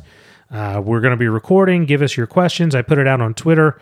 Uh, and Terry uh, Blade, who is at Terrible Day YY on Twitter, uh, sent us a Dancing Mad King George GIF.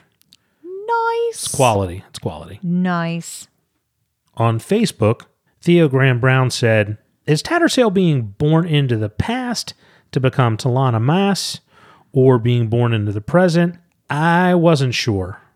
I think we kind of talked about Right. that. Yes. I'm fairly sure she's going to show up in the present, Yes. although it would be super wicked if she like was born 300 years ago 300,000 years ago mm-hmm. and then became like an, a super powerful ascendant and all of a sudden the present like just changed because they went in the past and time traveled I don't know if we're going to go there. I don't think we're going to go there, but that would be cool. Mm-hmm. He also says uh, the moment where all the assassins are converging was maybe the first time in a fantasy book where I've seen two sides looking like they'll annihilate e- annihilate each other, and I'm very interested in both of them. It yes. yeah. In A Song of Ice and Fire, you feel sad about Tyrion and Blackwater, but he's still very much on the bad guy's side. But here, even though Kalam and Quick Ben are working for the Empire, it was different. Agreed. Absolutely.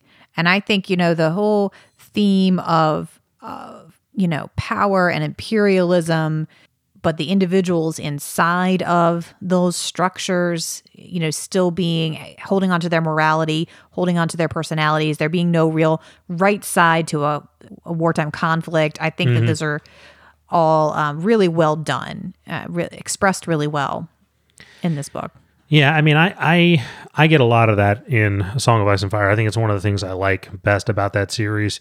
Um, it's oftentimes more the converse side of it, though, where you're like, I don't want any of these guys to win.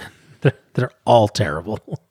Uh, Theo also says, Do you think Anomander Rake messed up with the assassins? It felt to me like his first play had spooked the guild enough they were absolutely not going to listen to the Empire.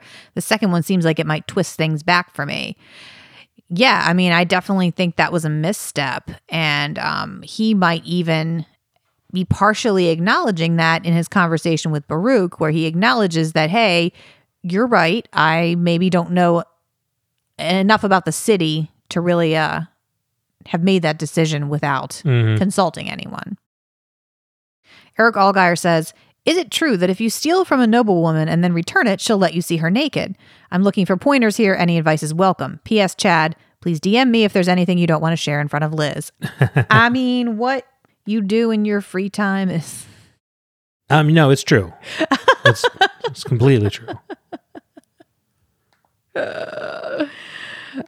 she will show you her boobs, and then they will haul you away to be hanged. Okay.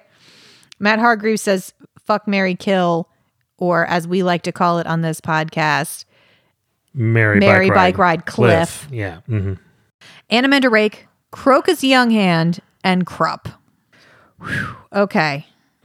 I'm not sure if it's possible to kill or cliff Anomander Rake. Right? I know. So, um,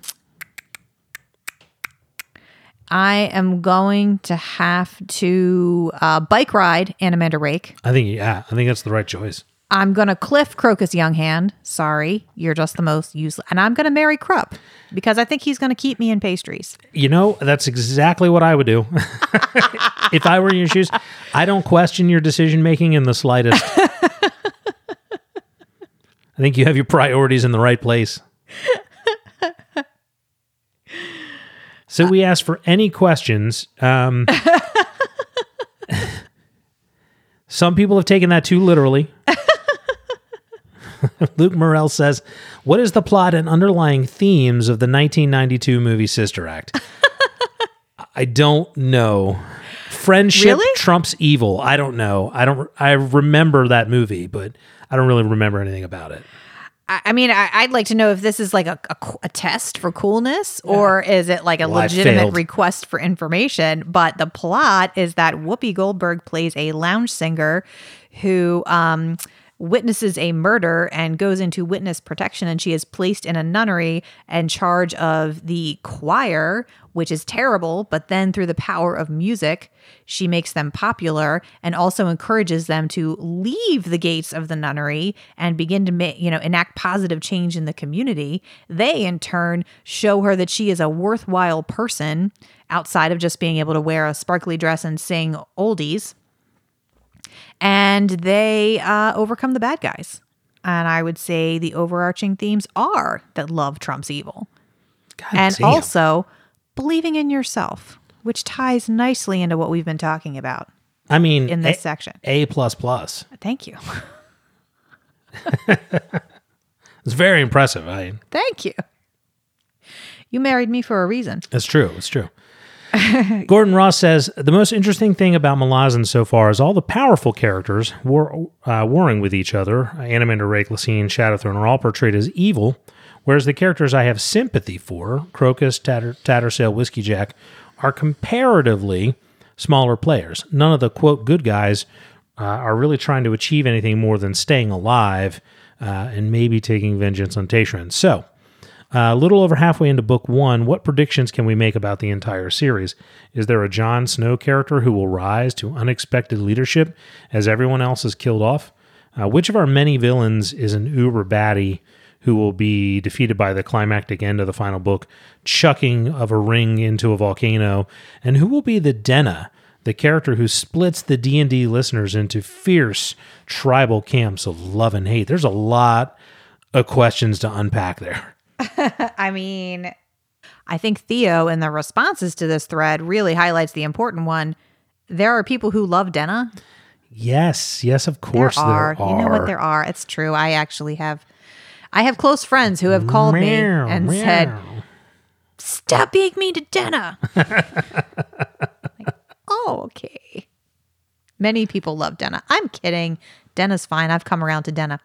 I can't wait to put my my power axis chart up there because this really kind of ties into what I found so interesting and what I was talking about earlier about the types of power, and that I think that we're going to see some of these um, low power individuals actually be able to affect the outcome of the story in really meaningful and important ways. Well, absolutely, I agree, and I think you know one of the things that is sort of unspoken in your in your chart there is the idea that a lot of the people who are really power hungry and who are actively pursuing power sort of overachieve on that scale because they are, you know, going out of their way to grab power. And then a lot of the people who, you know, are not actively trying to to get power for power's sake are actually sitting on, you know, some reserves of legitimate power that they simply aren't expressing all the time. In the case of a Crocus, a Quick Ben, a Tattersail, you know, and, and we like those those characters. But you know, so I, I think that you know that that chart that you drew is is directly connected to to the question that he, that he's trying to ask. You know, as for a Jon Snow character who's going to sort of, you know, rise into power when everyone's dead, I I don't know. It, mm-hmm. I it's hard to say.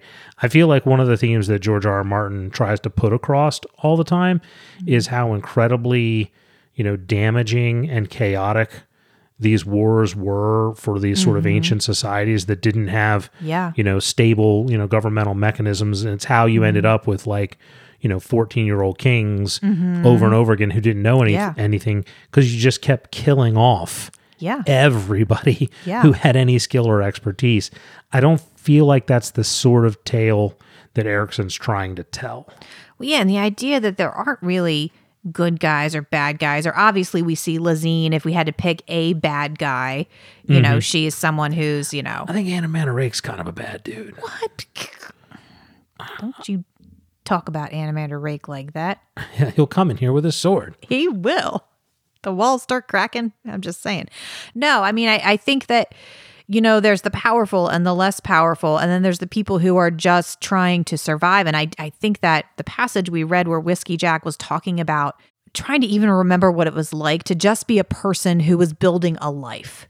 Mm-hmm. And that, you know, when you're just kind of swallowed up into the, you know, this conflict, that's what it takes away from people. The idea of having your own life and just trying to build build your own future. Yeah. Um, you know, and just exploring what that's really like for people is just one of the most im- important messages of this book. I do think if there's a character that I, you know, I see sort of like surviving and becoming uber powerful, you know, from the original cast, I think I'd have to put my money on Tattersail. I Uh, Beth Ann asks, "Do you guys think you ever would cover his Dark Materials?" Like we get asked um, stuff like this a lot. We always, we really don't know. Uh, we fly by the seat of our pants more than you would possibly imagine. I know I have a lot of charts, but it's only like it's like a like a like a fishnet just trying to hold back a whale of chaos that is our life. Like, it is. We have no idea what's going to happen Taking next. one book at a time. I, I mean, also the fact that you know our our pace of production has slowed down dramatically. Indeed. you know it i think when you know when we were putting podcast out every week you know we could sort of think in these more ambitious terms of we'll do this series we'll do that series you know now we're ta- you know we're tackling series at you know a much much much slower pace so i think we have to be really really careful and we've kind of committed ourselves to a bunch of series that aren't completed yet Right. you know so when things like rhythm of war comes out or theoretically uh, the next book in gentleman bastards or the next you know or doors of stone come out you know i think we have a certain obligation to at some point cover them Right. That being said, we really value input from things that people would do. like to Yeah. hear from us. Um, that is a, a big factor. And the main factor is, you know, we, we pick books we want to read together. We are not doing this for anything other than we enjoy it. And, you know, we're kind of having fun doing it. So that's kind of our main thing is what do we think we'll have fun covering. Um, but we also kind this of hasn't been profitable from a raw dollars perspective not at all. However, Um, it also fits into our um, it fits into our sort of category as well because it's another book that you've read that I haven't. Yeah. So Yeah. So we, but we, that all that to say, keep the suggestions coming. Yeah, agreed. If anything else, it's you know sometimes it's suggestions of things we might want to read. So keep them coming. Um, Eric Allgaier says, I almost forgot to wish happy holidays to all the Dukies and Duchettes out there. and congratulations for making it to the end of the craptastic year known as 2020. Speaking of the holidays, I gotta know do the Duke and Duchess consider Die Hard a Christmas movie? Hold on, we're both gonna answer on three. Ooh, okay. One, two, Two, three. three. Hell No. yes. What?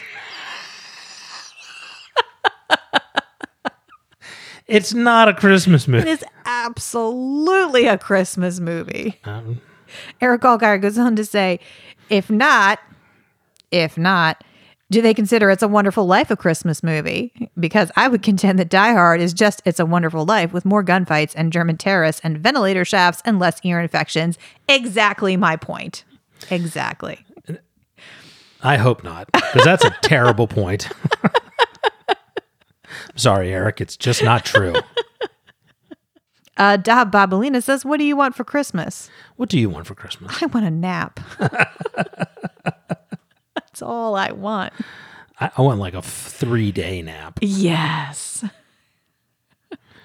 I just want a week off, which is which I'm getting for the first vacation I've taken Yay.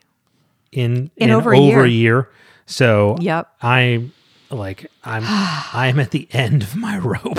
like I just need some time off. Uh, Theo says, uh, too late probably, but how's the puppy doing? You are not too late. Not too late, shockingly. A puppy is fine. He is the, the king of the house. He is the, Uh, Yeah, that might be a problem though. I mean, it's fine for him. He's doing amazing. He's loving life.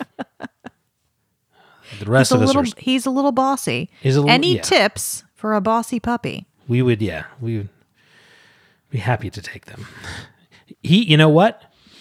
He sleeps through the night. He does. It's amazing. He does sleep all night. I mean, so you know, if he's going to be a little bit of a dick, at least he sleeps through the night. I mean, being the king is exhausting. He's tired. Okay. Oh, on that note, All right. Are you ready for predictions? predict it up. All right. Here we go.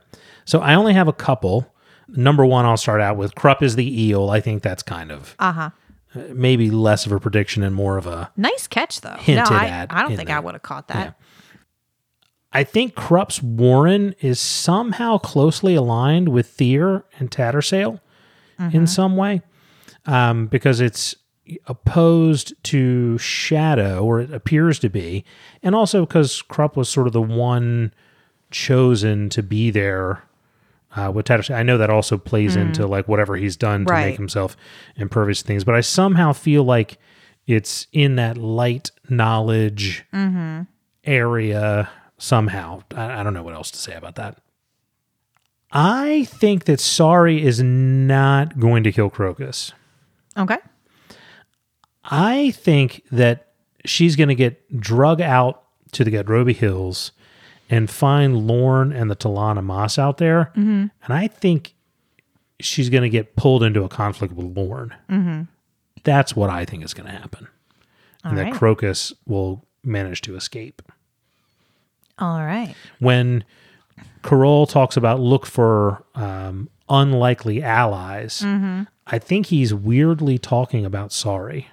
Not that I think Sorry is going to purposefully ally herself with somebody who's got the touch of Oponn. Right. I don't think it's they're not going to be buddy buddy. Mm-hmm. But I think you know her main mission, the reason why Cotillion and Ammanas took over uh, Sorry to begin with mm-hmm. was to get vengeance on the Empress. Mm-hmm. You know, and this whole Opon thing is just sort of a Mm-hmm. a red herring to Right. dispatch with and get out of the way. Yeah. So when presented with an opportunity to hurt the Empress, mm-hmm. I think Crokus Younghand is going to take a back seat.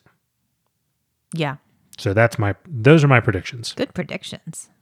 All right. Where can they find us? They can find us on uh, they can find us on Twitter at the DND podcast, D as in David, N as in Nancy podcast, on Facebook at facebook.com slash group slash the DND group, and all the social medias simply by searching for the Duke and Duchess podcast. We did change our name on Yeah.